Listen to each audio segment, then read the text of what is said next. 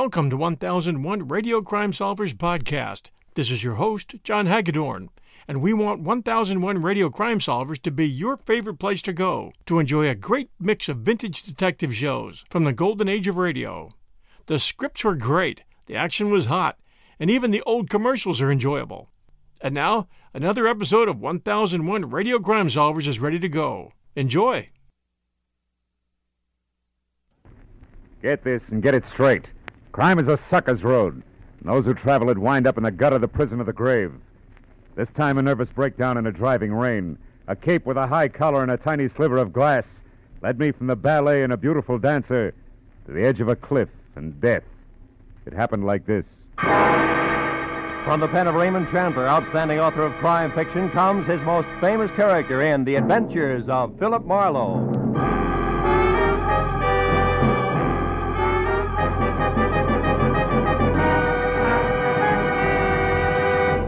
Now, with Gerald Mohr, starred as Philip Marlowe, we bring you tonight's exciting story The High Collared Cape.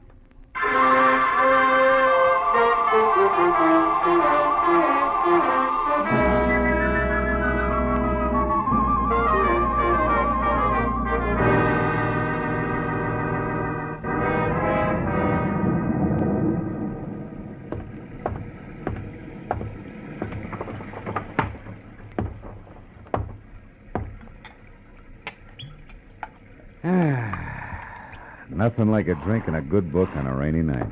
Mm. And what a night. oh, no. All right. All right, don't sprain your finger. I'm sorry to intrude on you this time at night, but I, I may have waited too long already. Yeah, well, look, miss, my office hours are nine to... poor uh, Andre, I felt something dreadful was going to happen to him, and now, now I'm sure of it. You must find him for me. The poor man. Lady, wait a minute. Hold it, will you? Who is Andre? And for that matter, who are you? I, I am Vivian Ordway, prima ballerina ballet du monde. Prima ballerina. The impresario of the company, my dear, dear old friend, my, my teacher, the, the man who's been like a father to me. That is Andre. Andre Ledoux. We must help him at Yeah, once. well, listen, Miss Ordway, why don't you... Mr. Marlowe. I, I feared for some time that Andre was on the brink of losing his mind. Yeah, I can understand you see, it. He's a genius. Tormented by a thousand frustrations. He will never dance. He, he's been crippled, but he is consumed with a passion for dancing and drives himself to express his genius through the clumsy feet of others. Yeah, well, that's very interesting. You've no idea, but I don't see why you came to me tonight, Miss Ordway. What can I do? Help me to find him. Yesterday, so something else happened to Andre. I don't know what, but it upset him. Then today at noon, when this awful rain started, he disappeared and. Oh, good heavens. Huh? Five past eight. Yeah, what about it? I'll be late for the performance. Here, take this ticket and please come to the theater, Mr. Marlowe. I beg you. I, I'll pay you anything you ask. Only, only promise me you'll come. Well, I, Please, uh, please. Okay, Miss Ordway. I'll be there as soon as I can. The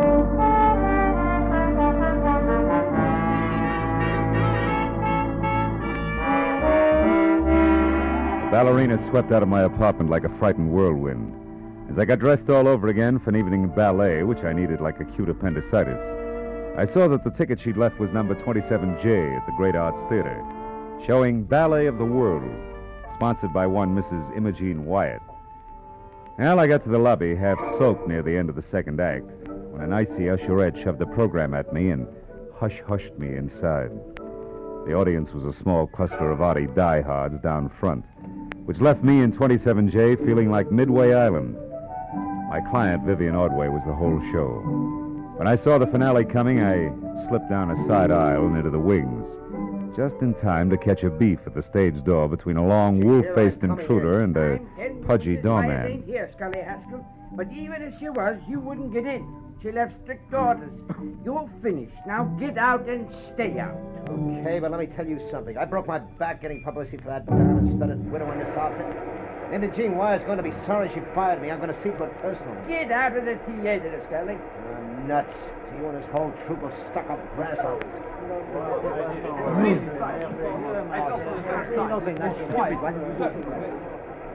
Oh, Mr. Marlowe. Yeah. Come this way to my door, room. Tell me, have you heard from Andre Ledoux, Vivian? No, no, nothing. But I did remember something that, that may help. Oh? Andre once mentioned that he had a friend here here in Los Angeles, a Mr. Baker, who, who lived at the Winthrop Arms, the, the Winthrop Hotel, the, the Winthrop something. Uh-huh. Come in, Mr. Marlowe. Thank you. Andre may be there. I'm I'm grasping at straws, I know, but if if his mind is gone and, and he is lost, oh, I'm I'm so afraid for him. Oh, now take it easy, honey. Take it easy. Vivian, is there news of Andre? Oh no, George, nothing. M- Mr. Marlowe here is going to find him for us. He, he's a private detective. Oh, I see. Wonderful. I am George Melikov. Glad to know you. Vivian, I'll be at the hotel. If I can help, please do call on me. And oh, my dear, you shone as beautifully tonight as the full moon. Как красивая луна. We mere stars were hardly visible beside you. До свидания, душа. Fast man with a compliment, huh? He's very sweet. Yeah, what hotel did he mean? Uh, the Wilshire Gardens, most of the ballet stay there. Oh. How about you, Miss Ordway? Uh, I have a house, a studio on Lookout Mountain, 857. 857. Can I reach you there? No, no, I- I'm going to wait here in the theater. If Andre should remember and come back, I, I'd want to be here. He's a very sick man.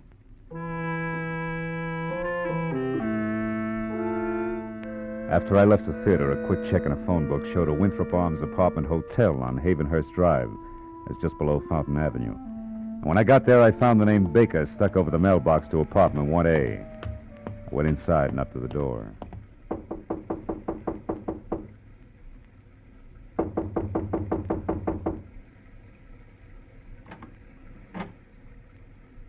Yes? Andre Ledoux? What do you want? Well, your friends at the theater are worried about you. My friends? I have no friends. George Melikoff's worried about you. George Medikoff, my friend, is worried. So is Vivian Ordway. Vivian, Uh-huh. oh, that dear child. What will become of her now? What do you mean? What's happened? Who are you? Miss Ordway sent me to find you. She's waiting for you at the theater. Waiting at the theater? Why? Why? The ballet is finished. What's that? Mrs. Imogen Wyatt withdraws her support completely. There is no more Ballet du Monde. I'm penniless. And all our work has been for nothing. I tried to reason with her, but oh, it was hateful, hateful. Afterward, I drove here on the dark street, the rain slashing, clawing at me, rain. Andre, where's your friend, Mr. Baker? Hmm? This place is packed in mothballs. Oh, he is in Europe. It is all right that I am here. He sent me the keys long ago, said I could use his apartment and his car. I came here to be alone, to think. My head, my head aches. aches. Andre, what time was it when you left Mrs. Wyatt's yesterday? Do you remember? I can't remember. Only that it was dark, very dark, and it was such a difficult drive. Yeah, tomorrow she will notify her lawyer to alter the papers and order that imbecile. I wish she were dead. You hear me? I wish that Imogen Wyatt were dead. What was that? Stay where you are.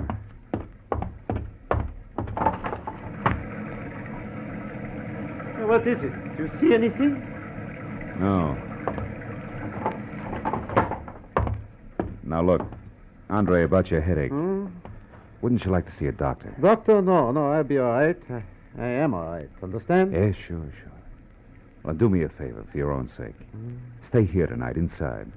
I want to check a couple of things, and then I'll be back. Yes, I'll stay. Where else would I go? Now?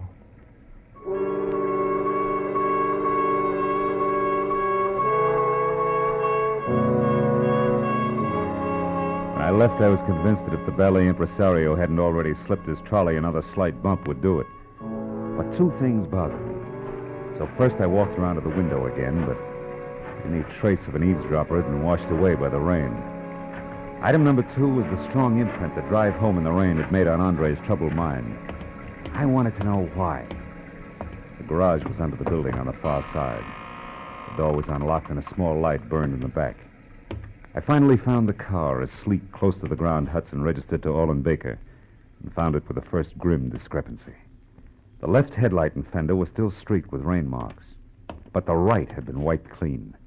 And when I reached in and switched on the lights, that cinched it. The glass in the right headlight had been replaced. It was brand new. Hey there. What are you up to? Just testing my friend's car. I may borrow it. You the attendant? Uh, that's right. You in here last night tinkering around with this here car? No. Maybe it was Mr. Ledoux. He had it out last night. Oh, no, it wasn't him. That was somebody else. Uh, I heard a noise. See him when I come out of my back room. There, this guy beat it. He took off like a scared turkey. He had a big black cape on with a high collar, flapping in the wind. You better watch it, old timer. That stuff's getting your eyesight. Hmm? Looked like a cape to me. Yeah? Well, I looked around, but I didn't see no harm done, so I went back to my room. Uh, uh, what time was all this? Oh, way past midnight, maybe one, two o'clock. I didn't pay much attention. Uh-huh. Uh, by the way, Mister, careful of nip. No, thanks. Mm. I'd like to use a phone. You got one? Oh, sure, sure, sure. Back in the corner. I- I'll show you. I'll find it. The call is personal. Do you mind? Me? Uh, should say not.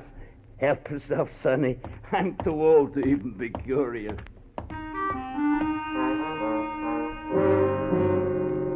My first call was to a desk sergeant in the police traffic bureau. And when I identified myself and asked about a hit and run accident possibly on Fountain sometime before midnight yesterday, there was a pause while he checked the record. And then, On the button, Mr. Marlowe. We identified him by his Blue Shield medical card. oh? One Lyle Kretschauer. Uh-huh. Apparently stepped out from between parked cars on Fountain Avenue between Orange Drive and Roxbury. Was struck by an unidentified vehicle at about 11:10 last night. Hmm. Condition serious. Now, what do you know about this, Mr. Marlowe? I'll get in touch with you later, Sergeant. Thanks. Huh. Stepped out from between parked cars. Hmm.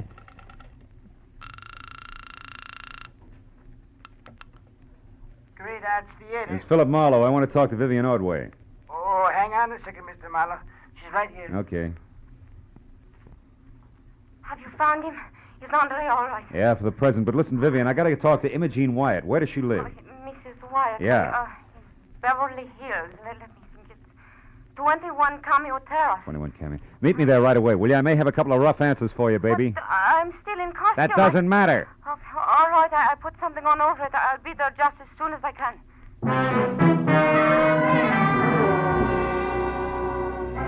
Between slick streets and visibility zeroed was a solid half-hour drive from the Winthrop Arms out to the swank Cameo Terrace.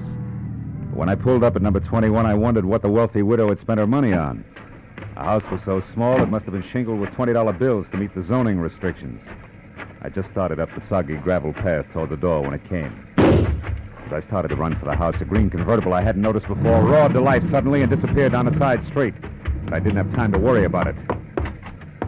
Inside, I I found Mrs. Wyatt on the dining room floor, fighting a losing battle with the distance to the telephone. The accident last night. I, I was going to ruin it all. Now, Andre let put me.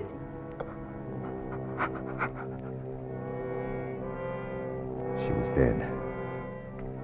I looked through the rest of the small and now silent house in a hurry, but found nothing more constructive than the rear door wide open.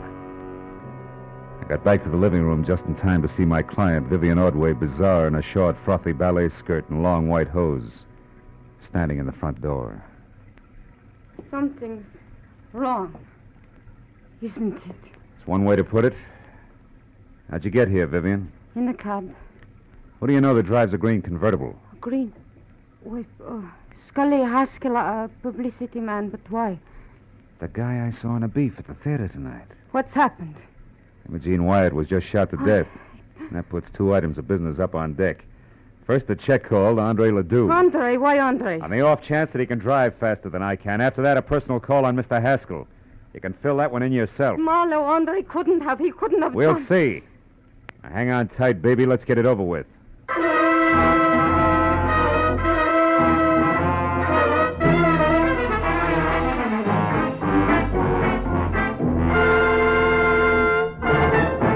In just a moment, the second act of Philip Marlowe. But first, the great international comedian Beatrice Lillie will be Bing Crosby's guest on CBS this Wednesday night. The CBS Bing Crosby Show always guarantees enjoyment. So be listening when Bea Lillie joins Bing on most of these same CBS stations this Wednesday night. And now with our star, Gerald Mohr, the second act of Philip Marlowe, and tonight's story, The High Collared Cape.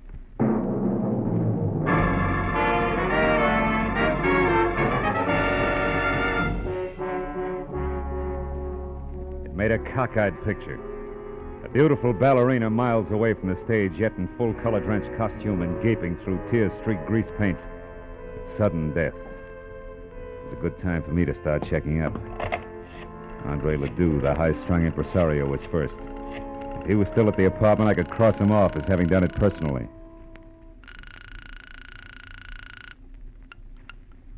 Hello? Hello, who is it you want? Sorry, wrong number. Marlowe, he was home, wasn't he, Andre? I mean, you couldn't suspect him, Marlowe. Why, Andre's the sweetest man in the world. Take it easy, honey. I didn't say Ledoux did it. And his being home doesn't say he didn't. People sometimes pay other people to do their dirty work for them, you know. Just what are you trying to say? You hired me to find Ledoux, and I did.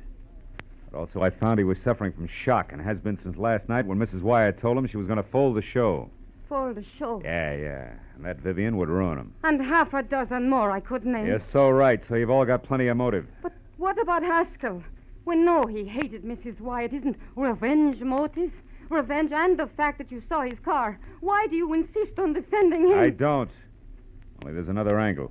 It's called hit and run, and I know that it ties in tight with Ledoux, Mrs. Wyatt, and the actual killer. Hit and run. I, I, I don't understand. Well, neither do I yet. Now, look, do you know where Scully Haskell lives? No. Where does he hang out? Oh, sometimes at, at the bar at Wilshire Gardens Hotel. Okay, I'll try it. Now, you go back to your place up in the hills. I'll find it when I got some answers. Now, hurry up and get out of here, will you? Somebody might have heard the shot and called it. Somebody did hear the shot. Go on, get out. Yes, but Marlowe. No I- buts. Go on, Vivian. Get in a cab and go straight home. Do your crying there. All right. Good. I'm trying to. Hey, hey, Vivian, you forgot your coat. Vivian, you. you... Oh, no, baby. You forgot your cape.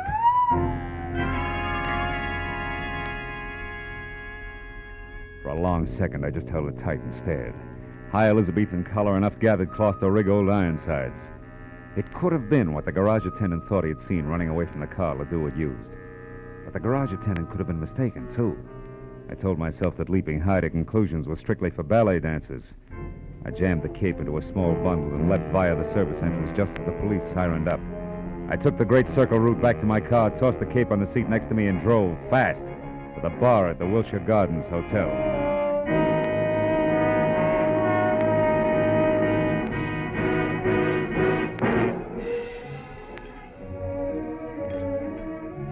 It was a kind of flattering pink mirrored place where the hors d'oeuvre had long ago replaced the pretzel.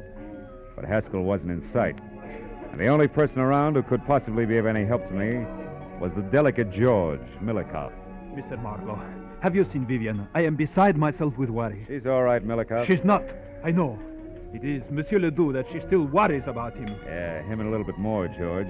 Now tell me, you know where I can find Scully Haskell? Why, yes, I do. He was just here for a drink. Where'd he go? You're being very brusque, Mr. Marlowe. Being very what? You're brusque. Brusque, yeah, well. Now look, George. Without grand jetting out of your satin loafers, get this. There's been a murder, and Vivian's in it up to her pretty fluff skirt. A murder? How is Vivian concerned? Come on, Butch. Let's get out of here. Where are we going, Mr. Marlowe? Out to my car where we can talk. The rain stopped. Come on. Over here. You, uh, you said somebody was murdered. Who was that? Mrs. Wyatt, she was shot, and it might have been Haskell. Because she discharged him? Maybe. Or maybe something more complicated, like a hit and run accident that belongs to Ledoux, but somebody wants to cover. Does that make any sense to you? Here's the car. No. Should it? No. What's more, it shouldn't to Vivian either. What are you getting at? There isn't time to explain. Call it thinking out loud. Thinking about this cape, for example, that belongs to Vivian. And about the testimony of a whiskeyed garage attendant. All of which makes me hope real hard that Haskell's the boy. More thinking out loud. Yeah, maybe. Now, look, where can I find Haskell?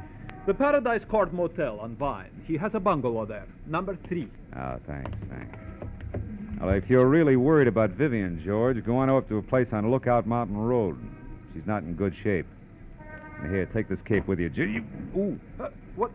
Why, you cut yourself. Your finger's bleeding. Yeah, on a sliver of glass, George. Glass that could have come from a broken headlight, huh? From a broken what? What are you talking about, Mr. Marlowe? The benefit of the doubt, George. Keeps getting harder to give it away.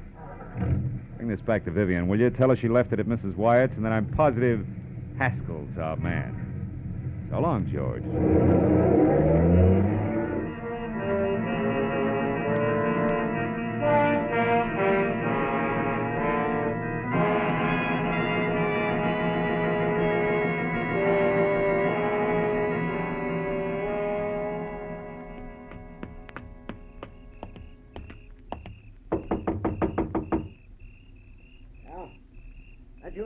Not quite. The name's Marlowe. I want to talk to you, Haskell. Don't waste your breath, Skip Chaser. I'm broke, and I'm going to stay broke until the first of next month. After that, you can get in line. Who are you funny for, the finance company? Imogene Wyatt's dead, Haskell. What did you say it? What's a gun for? Your lousy temper. Get back. Hey, wait a minute. I saw you at the theater tonight. And I heard you, which puts me out in front. Now do we talk, Haskell? About what? Mrs. Wyatt's murder. You were sloppy. And you're off your nut. I didn't shoot her. I didn't even. Slips, huh, kid? Oh, I, I know she was shot. Doesn't prove I did it. Come on. Why'd you kill Mrs. Wyatt? I didn't. How'd you know she was shot? Because it happened just as I got out of my car and started toward her place. I was going up there to read her off. The shot scared me away. Use your head, Marlowe. I was sore, but I didn't kill her. No, but interference on that hit and run you were covering was plenty of reason. What are you talking about, hit and run? Hit and run! Don't move, Haskell. Ah, nuts. Come I on in, said Nancy. don't move! Congratulations, handsome. That's just what I had in mind. Close the door and stand still. Sure. Now what? The name's Nancy Connor, Occupation? ex-friend of the unconscious. Don't look so worried, handsome. I'm on your side. I had something in mind exactly like that left cross you just threw. Is that cold? Hmm? Yeah. What's your beef? I took this louse to a party with me last night, and he got so stinking drunk that I'm still apologizing to people. He was with you last night? Mm. Me and a couple of fifths of bourbon. From 8.30 till 5 a.m. And on Malibu. He never left? Uh, Not for a second. The loudmouth was positive nobody could get along without him. Oh, what's that got to do with you? Too much. Tell Haskell I'll be in touch, will you? I gotta run now. Uh, oh. What are you looking at? It's just a program from the ballet, isn't it? Hmm? Yeah, yeah. Well, Haskell has them all over the place, after all. he- Yeah, sure, sure. So? Hmm? Oh, so like I said, Nancy, I gotta run.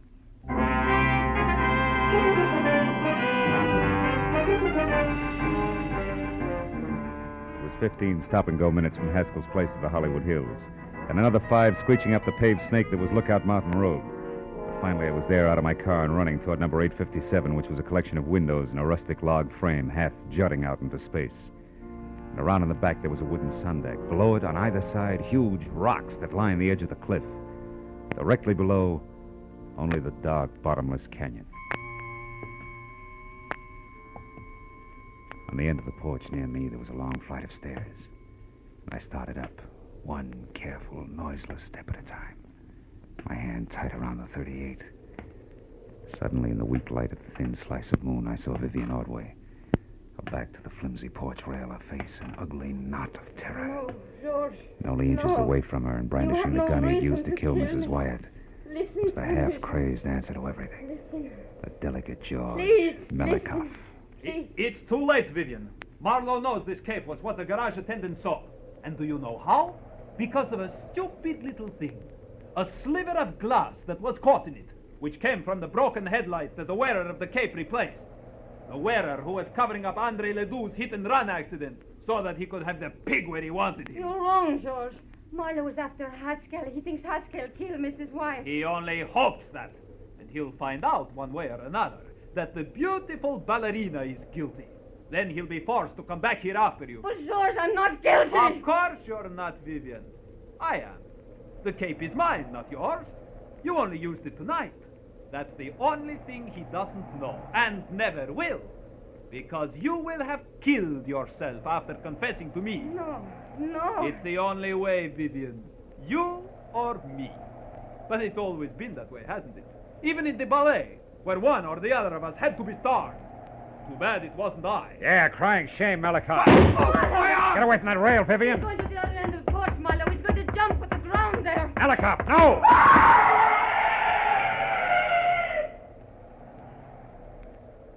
Oh, no. Too great a leap, even for a ballet dancer. Let's get out of here.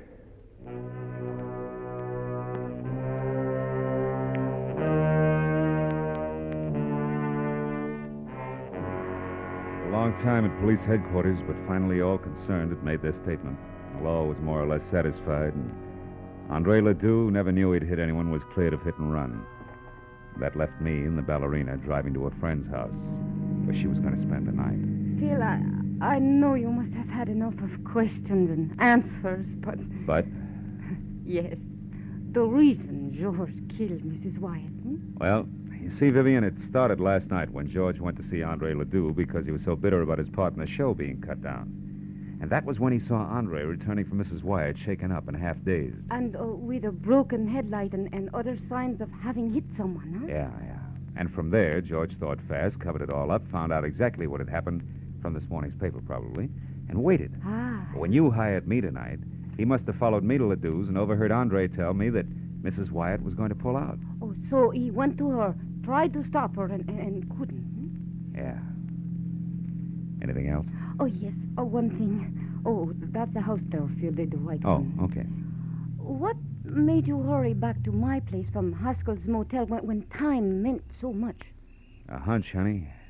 As I was leaving Scully Haskell's, I saw a stack of ballet programs on a table in his living room. cover on it was very interesting. It features you and a picture of George, majestic in his high collared cape. So that was it. Yeah, yeah. That was it. Good night, Phil. Oh, will you call me tomorrow sometime, please? I'll call you. Tomorrow, Vivian. It- It's a nice night, Phil. And so good to be alive. Well, good night. Well,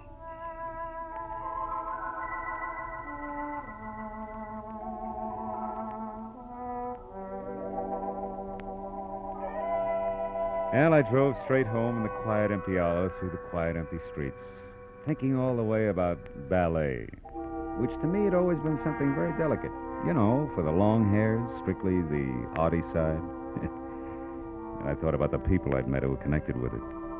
A ballerina with a lot of courage when courage counted, the high strung Andre Ledoux, Haskell the muscle man, and George, as vicious as anything I'd ever met on Skid Row. And I was still thinking about them when I got out of my car. But then, for the first time, I noticed a little white envelope on the seat next to me. It Had my name on it. And inside was a, a ticket for tomorrow's matinee. Same seat I had before. Yeah, well, I figured I'd go. You know, those those leaps they do, they're, they're pretty good. What do you call them? Um, entre, entre... Uh, no, uh, je... Yeah, they're pretty good.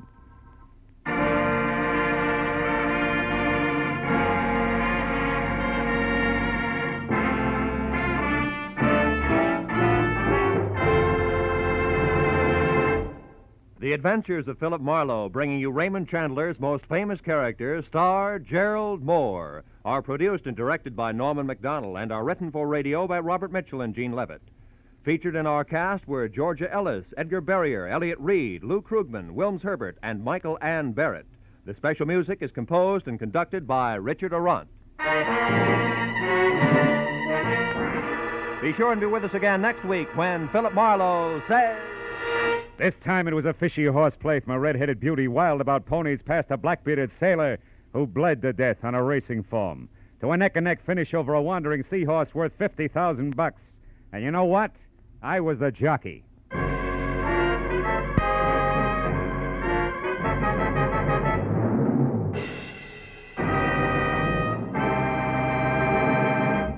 Remember, every Wednesday night, CBS brings you Groucho Marx with his wonderful quiz, You Bet Your Life. It's one of the brightest, most spontaneous, most genuinely funny shows on the air, so be listening this Wednesday night on CBS. This is Roy Rowan speaking.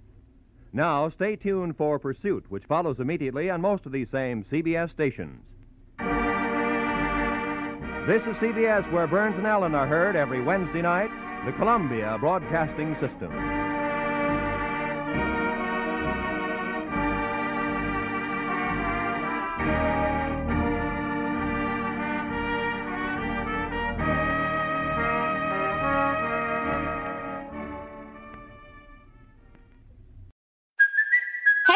Cuoco for Priceline. Ready to go to your happy place for a happy price? Well, why didn't you say so? Just download the Priceline app right now and save up to 60% on hotels. So, whether it's Cousin Kevin's Kazoo concert in Kansas City, go Kevin, or Becky's Bachelorette Bash in Bermuda, you never have to miss a trip ever again. So, download the Priceline app today. Your savings are waiting. Go to your happy place for a happy price. Go to your happy price, Priceline. Get this and get it straight. Crime is a sucker's road, and those who travel it wind up in the gut of the grave. This time it was a fishy horseplay from a red-headed beauty past a black-bearded sailor to a neck-and-neck finish over a wandering seahorse worth 50,000 bucks. And I was the jockey. It happened like this. From the pen of Raymond Chandler, outstanding author of crime fiction, comes his most famous character in The Adventures of Philip Marlowe.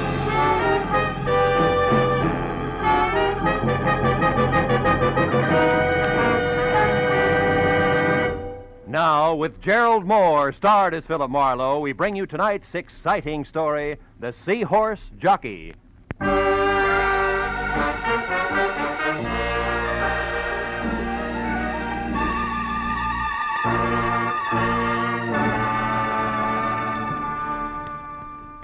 Uh, you know, Mr. Marlowe, when you came in today, I said to myself, I said, it's a funny thing. You've been getting your haircuts here now for six, seven years. But but I never found out how you vote, Republican or Democrat. Well, I like to think that's my business. And, and, and another, another thing, uh, never did you tell me if you're for the Marshall Plan or against the Marshall Plan. Well, the Marshall Plan. and, and for the California's governor next fall?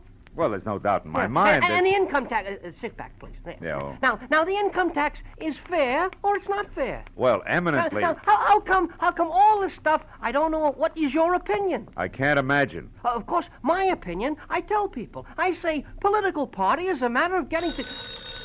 Oh, excuse me. Saved by the bell. Oh, uh, Alvin's barber shop. Uh, Alvin speaking. Who? Mr. Marlowe?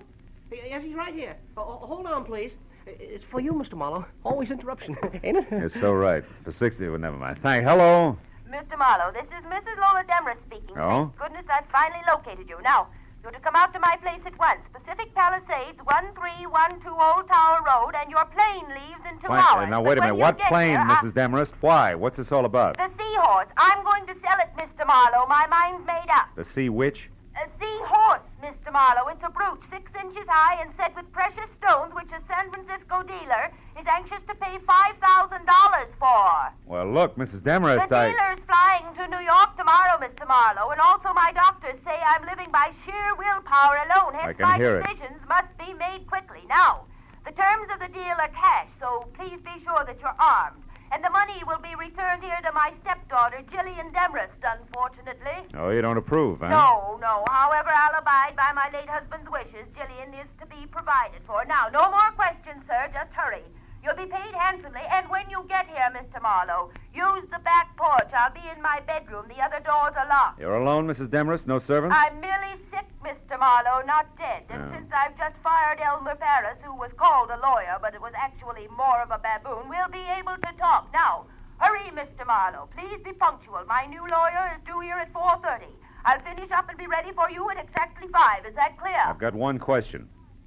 Were you ever a barber? Goodbye, sir.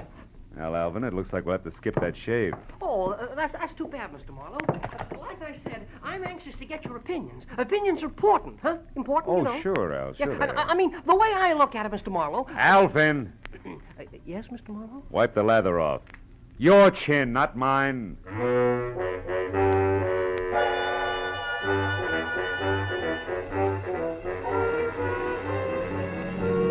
Pacific Palisades, and my new client's home at 1312 Old Tower Road, was 40 minutes from L.A. The house was Victorian style, solid, made of wood, two stories high, and squatted close to the edge of a sun-baked cliff, 200 feet above the ocean.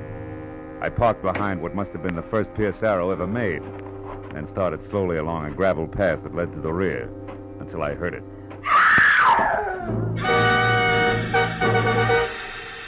Inside, I found an old woman whom I figured to be my client, leaning against the half-open kitchen door, sobbing and clenching at the gingham apron she wore like it would keep her from screaming again. Mrs. Demarest, get hold of yourself. What happened? I I'm not Mrs. Demarest. Oh, the poor darling. Her heart. She's dead. She's dead. In there, the bedroom. Oh. But who are you? My name's Philip Marlowe. Mrs. Demarest hired me an hour ago. An hour ago. She was a handsome woman. A beautiful woman and a good woman. You. You're the detective, aren't you, about the brooch? Yeah. How'd this happen, Mrs. Uh, Lockfield. oh. Miss Bertie Lockfield. Miss Lockfield, were you with her? No, I came over a bit ago. I'm Lola's best friend, you know, her only friend.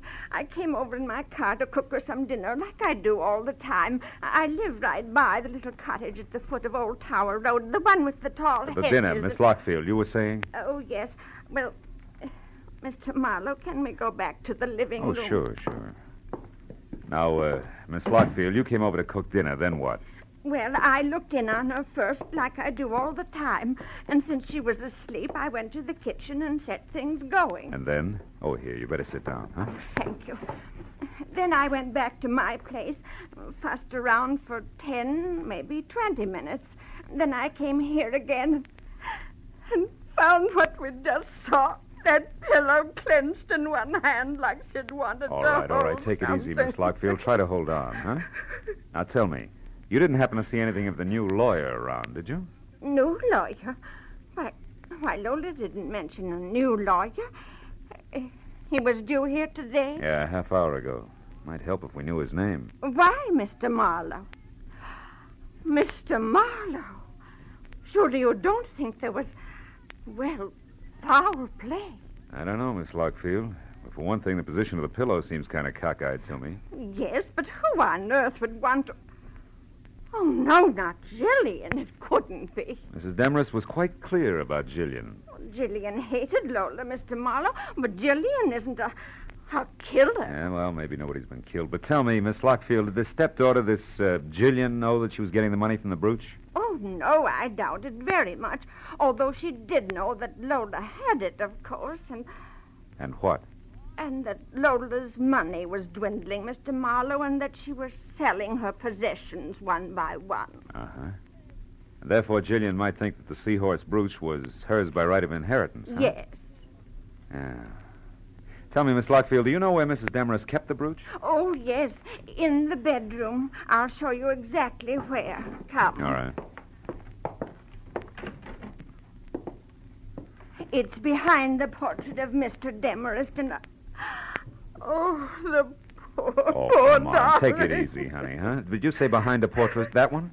Yes. There's a panel in the wall that slides. Uh-huh. Move the picture to your right, Mr. Marlowe. Then pull out on the panel edging. You'd better use the chair. Yeah. to the right.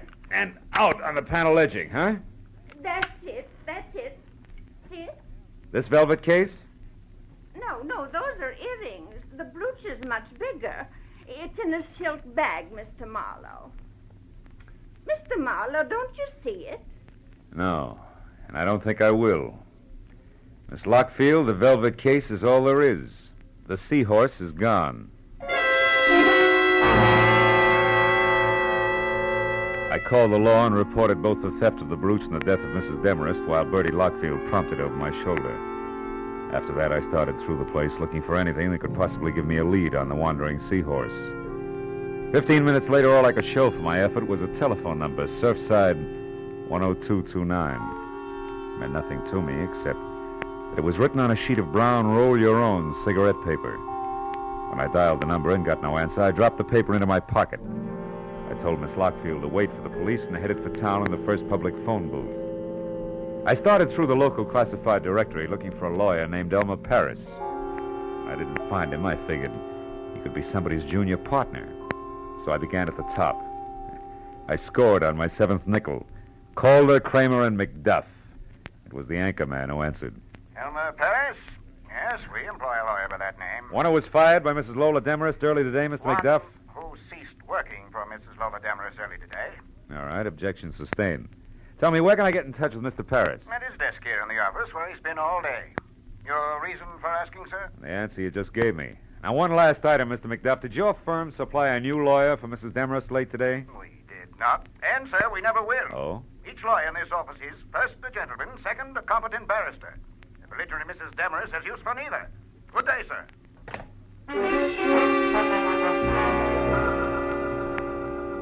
That, I checked Elmer Paris off my list and went back to the phone book. Jillian Demarest, my late client's stepdaughter, was listed at number 111 Los Amigos Terrace, which a map on the back of the book showed to be just off Sunset Boulevard in Hollywood. Come in. The girl herself, replete with old fashioned, the only thing that was, was red-headed, maybe 30, and meat and potato curves in either direction.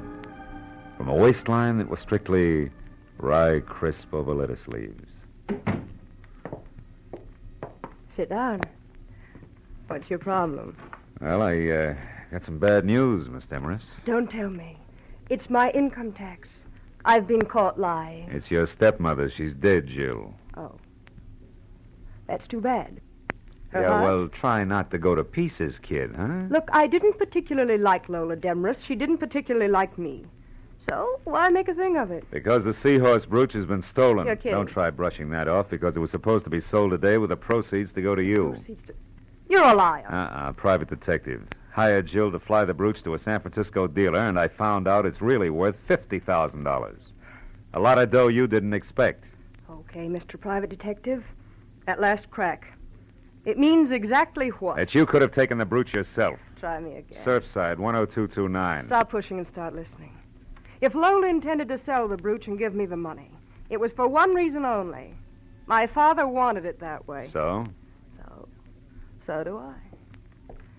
And now that you're without a client, maybe you'll work for me. I doubt it. I write and get paid well. 5,000 words a month for a pulp magazine. Torrid stories. It figures. Pays off nicely. Be worth your while. Do you want to help me? Suppose you're lying and actually stole the brooch yourself. What then? Then you handcuff me to the nearest cop and run for mayor on the Let's Clean Up Local Crime ticket. Now, is it a deal for, say, um, 1% of the 50,000 if I get it? Zero if I don't. 500 of fun, huh? Mhm. Yeah, okay, Jill, it's a deal. Good. Mm, and for a starter, do you happen to know who Mrs. Demarest's new lawyer was? New lawyer? I didn't know the old one had been fired. I didn't say he had. Could have quit, you know. Nobody ever quit working for Lola Demarest. It wasn't her nature. Oh? No. Will you please stop barking at me and go out and bite the guy with the brooch? You uh, look like you could do a good job of it. For 500 bucks. Yeah. But just think of the opposition, Jill. It's snapping at 50 grand.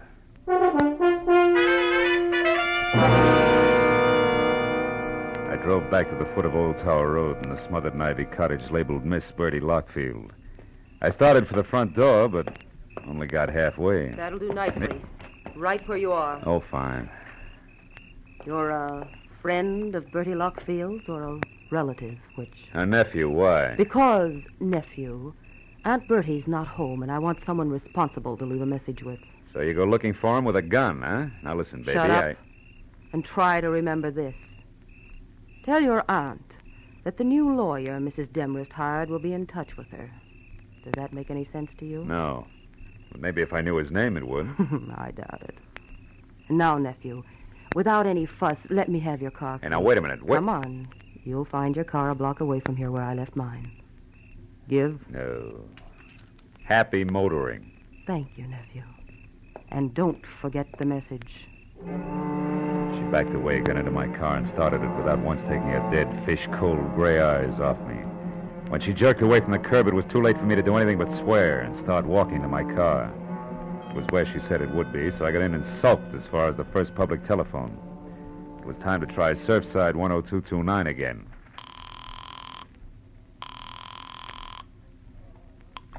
Hello. Hello, I'd like to. Uh, I'd like to talk to. Wait a minute, is that you, Lieutenant Matthews? Yeah. Marlowe? Yeah, that's right. Oh, that Demarest case, huh? Well, Phil, the coroner thinks it was murder, all right. Suffocated her with a pillow, but they won't be sure till the autopsy report is in. Yeah, wait a minute, Matthews. Hey, wait a minute. Will you? You're at Surfside 10229, right? Yeah. You got this number from homicide, didn't you? No, I didn't. I got it from a brown cigarette paper I found at Mrs. Demarest. Huh? Now, look, tell me, Matthews, What have you got and where are you? 51 South Monroe Place. 51 It's South. a dead one, Phil. A guy who sported a beard. The name was Paul Crater. Oh, occupation lawyer, right? No, Phil, wrong. The occupation was able bodied seaman.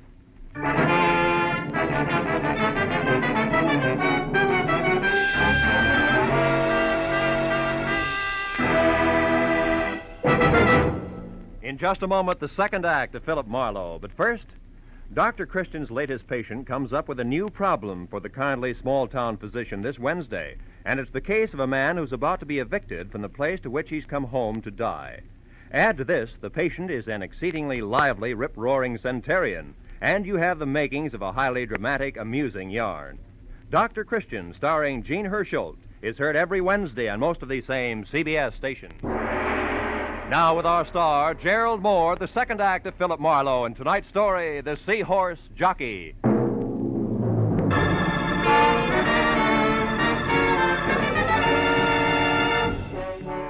I was 30 minutes getting out to the address Matthews had given me. The neighborhood around Surfside looked like it had been pushed together from scraps that had washed in from the sea. And number 51 Monroe Place was no improvement. It was a corroded little frame house surrounded by a picket fence, with most of its front teeth missing. I parked in the red glare from the squad car's spotlight, and as I walked past the sagging gate, I could hear Matthews inside. Oh, hello, Marlowe. Come on in. But don't fall over the late Mr. Paul Crater there. Oh, that's him, huh? Doesn't look much like a sailor to me, Matthews, in spite of his whiskers. What do you expect, bell-bottom trousers? All right, all right. Those guys wear suits when they're short like anyone else. He was shot twice, Phil. Once in the stomach, once in the chest. Dropped right here in front of the door, huh? Yeah. The way it looked, somebody came up and knocked, and when Crater opened the door, they let him have it. Got a line on him? Well, he was a nice, quiet guy, apparently. Uh-huh. Lived here with his sister Helen, as far as we know, they got along fine. We're still trying to locate her. He worked around here someplace, but we don't know where yet. But what about that Demarest business? Oh, that. Well, I. Oh, wait a minute. Oh, okay. Matthews. Yeah, Mooney. I see. Jug Nolan. As in J-U-G? Yeah. Uh-huh. He is? No, uh, you come on back. I'll check him later, personally. Well, Phil, that answers one question anyway. Crater here worked out of a boatyard on Front Street. What was that Nolan, J-U-G, about? Jug Nolan. He's the bird who runs the shipyard. Oh. Mooney says he's a genuine old sea dog from roll your owns to Wait a kettle. minute. Did you say roll your own? Yeah. Matthews, how about letting me talk to this Nolan before you and the boys move in? Why? I'd like to check the color of his cigarette papers, and I'll let you know. Well, okay, Marlowe. Only keep your chin in. Maybe Nolan doesn't know anything about what happened to Crater here. Unless he pulled the trigger, huh? I drove through the thick smell of seaweed and dead fish that was Front Street for ten blocks. Before I found a battered sign that read Nolan's, dangled over the door to a shanty of an office behind which a tangle of crooked masts stuck up like jackstraws out of a jam of crusty hulks. I pulled into the curb across the street from the place and started to get out when the office door opened. And a man who looked something left over from Moby Dick stepped out, headed across in my direction. As he passed in front of my car, I got a good look at the butt of the homemade cigarette, drooping over a jaw as heavy as the end of an anchor. It was rolled with brown paper. Odds on it had to be Jug Nolan. When he swung on down the street and finally went into a bar, I followed. Ah, hey, Swede, do it again, huh? Be right with you, Chuck. Snap to it. I gotta get. Well, what do you make of it, mate? Something biting you? Not exactly, Jug. I was just wondering how well you're acquainted with Lola Demarest. Demarest? Yeah. Well enough to know she's got vinegar in her veins instead of blood. Why? Is the old crackpot something to you? No, not now. She was my client earlier tonight. I'm a private detective. Name's Marlowe. Now keep it. You were up to see her today. I'd like to know why. Go ask her. That's a little tough now. She's dead. Yeah? Well, better late than never, mate. Miss her, do you? I can stand the strain. What was your business with her? Boats. Sure it wasn't seahorses? Don't talk bills to me, mate. I said boats. Two rusty, rotten scows covered with barnacles enough to sink 'em in another week. But to hear that old gal talk, you think each one was the Queen Mary. Hey, Swede! Yeah? Pour me that drink. Okay, okay, Jug. Here. Here, uh, what's yours, mister? Scotch, Johnnie Walker. Take 'em both out of this. No, you don't. I'll buy my own. And I'm tired of your questions, mate, so haul out.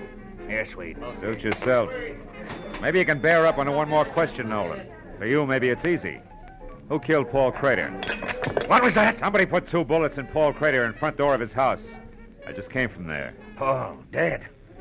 If you're lying to me, mate, I'll tear you in two. Get your hands off, Jug. Why would I lie? The cops know who did it. Not yet, but they will. I'll find out about this and in a hurry. Slow down, Nolan. There's no rush. Crater's going to be dead a long time. I want to ask Get you. out of my way. Now, look, Nolan, I said I wanted to. Never mind. Okay, Commodore, help yourself. Nolan's ponderous right fist was cocked when I changed my mind, but that wasn't what did it. Over his shoulder, I'd spotted a familiar face. Detective Lieutenant Matthews leaning at the end of the bar and studying his thumbnail intently. As Jug stamped past him and out the door, Matthews jerked the intriguing thumb at a thin, sandy man working a pinball machine, who suddenly lost all interest in the game and left abruptly. And Matthews sidled down the bar toward me. Sorry to step on your heels there, Bill, but we found out that Nolan has two judgments against him for assault. Got a very dangerous temper, it seems. Well, you saved me a split lip. Did you hear all of it? Enough to convince me that Jug Nolan didn't do it, but we'll tag him just to play safe. Oh. Chances are he's heading for Crater's house now, which should just give me a good chance to go to his place and look around. Uh-huh. I'll see you, Marlowe. Yeah, so long, Matthew. Something else for you, mister? No thanks, Swede. Unless you can tell me why so many Surfside sailors grow Van Dykes. Ha, I wondered myself. Maybe it's to hide those dirty collars. I don't know. That's sweet. Couldn't stand the city gas. hey, here's one with a beaver now, mister. Why don't you ask him? Oh, it's not that Now, important. come on, let's go, sweet. Set me up some rye whiskey. Okay, all right. Say, Dusik, this fella here wants to know why you sailors grow those chin whiskers. yeah? Yes, Skipper, I'll tell you. Sailor's got to have something to do while he's away with spare time at sea that uh, don't take up too much space. Yeah, well, I guess it beats bike racing. I'll see you, Dusik. Hey, Uh, wait, I want to tell you. I went to town today looking for nothing but a change of scene and a chubby blondie shirt with see. And what happened? Yeah, well, that's Some fine. I- gal takes a look at my bed and thinks I'm a college professor doing research. I couldn't tell her out with a blowtorch. Yes, the well, next I- one runs for her life because she takes me for a judge. And after A that, I'm just getting around Hey, to wait a minute. Hold it, hold it, Dusik. You say judge? What's up, Skipper? You losing your rudder? Just the opposite. You've given me an idea that'll work. Yeah, and what? Two murders, a beautiful sneer, and a missing seahorse. Ah. Wild, but it's beginning to make some sense. So long, sailor.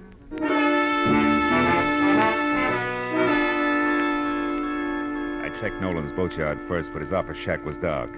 So I drove hard back to 51 Monroe Place in the hope that Matthews had been right about Jug's destination. When I ground to a stop, I once again gave thanks for smart cops. Jug Nolan was there, all the fight gone out of him as he stared without seeing it at the blood spot on the floor where Paul Crater had died.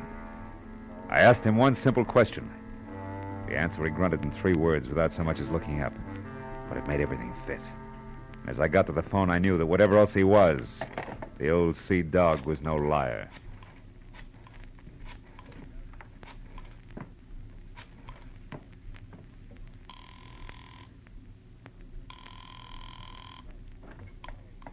Hello? Is Marlowe, Jill? Oh, I've been waiting for this. What is it? Money or fun? All depends. Now listen close. I've got to have some help right away. What's wrong? Where are you, Phil? It doesn't matter, but this does. Get hold of that friend of your stepmother's. What's her name? Uh, Bertie Lockfield. And both of you meet me at your stepmother's house as soon as you can make it. It's important, baby. Don't fail me.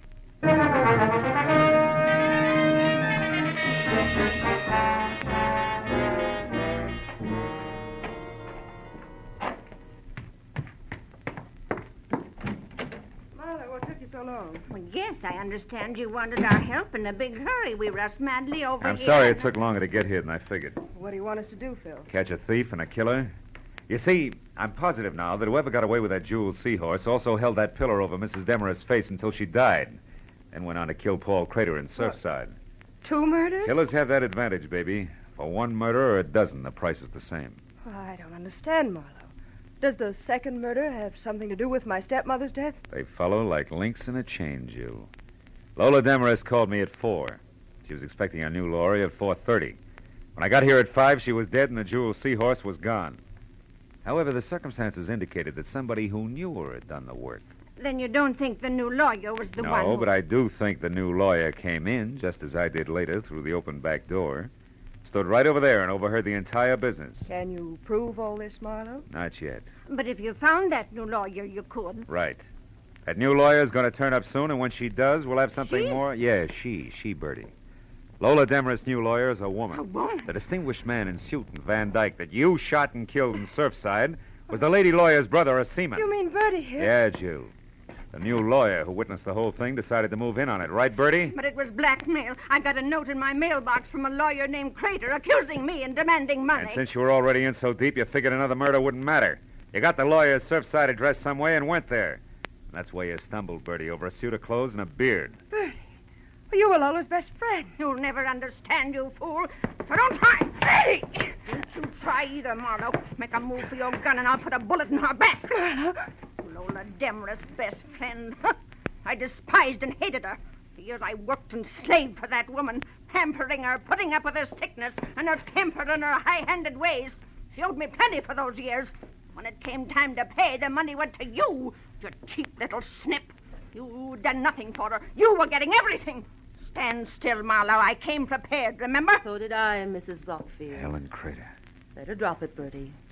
You're in the middle. Listen, we can still do business like you said in the note. Not now, sister. You forget three things. First, you tried to kill me.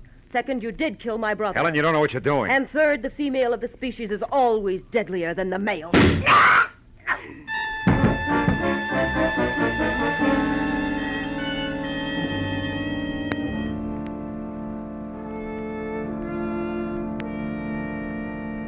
Well, Matthews, that's about it. Yeah.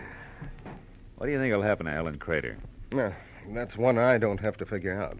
Yeah, well, she's a lawyer, you know. Maybe by the she way, Phil, Huh? how did you find out she was the lawyer? Oh, that. Well, you see, the fact that the new lawyer was nowhere around bothered me. Uh-huh. And then when I was in that bar in Surfside, one sailor with a beard told me he'd been mistaken for a judge.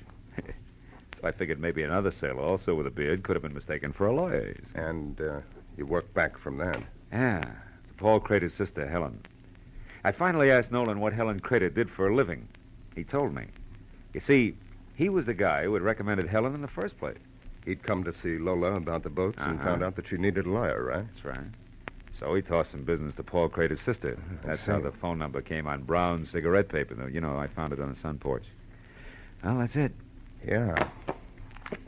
Well, you gonna get some coffee? No, no, thanks, Matthews. I'm kind of tired. Oh, I think I'll go home.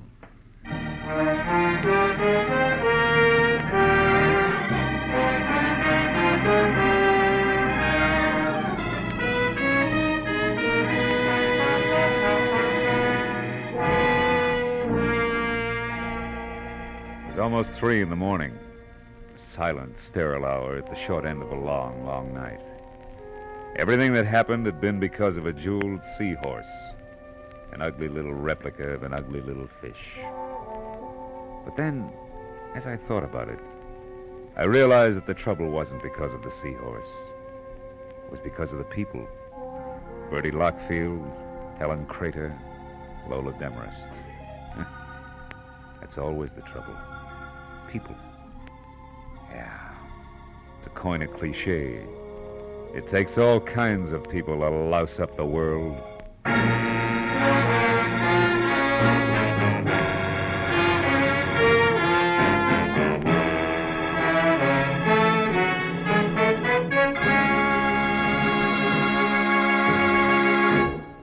Adventures of Philip Marlowe, bringing you Raymond Chandler's most famous character, star Gerald Mohr, are produced and written by Norman Macdonnell and written for radio by Robert Mitchell and Gene Levitt.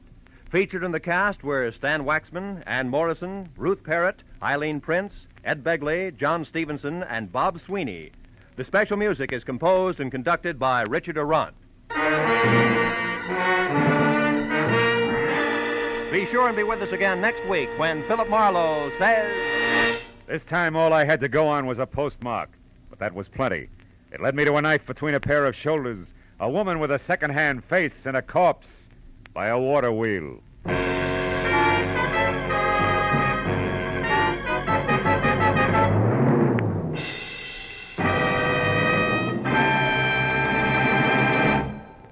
There'll be some grand singing on CBS this Wednesday night. Bing Crosby will play host to Al Jolson and Ella Fitzgerald, and Burns and Allen will entertain lovely Dinah Shore. Also, Groucho Marx will be around with more of his wonderful wit on his quiz, You Bet Your Life. And of course, Dr. Christian will be on hand with another famous story. They'll all be heard on most of these same CBS stations, so be listening. This is Roy Rowan speaking. Now, stay tuned for Pursuit, which follows immediately over many of these same CBS stations. This is CBS, where Wednesday night is Bing Crosby night, the Columbia Broadcasting System.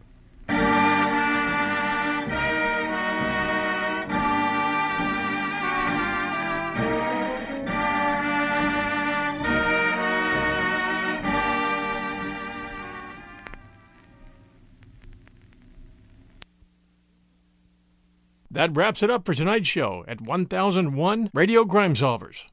We really enjoy good reviews, so when you have a chance, say something nice about our selection of shows, or maybe suggest some to us. Thanks for joining us. See you next time.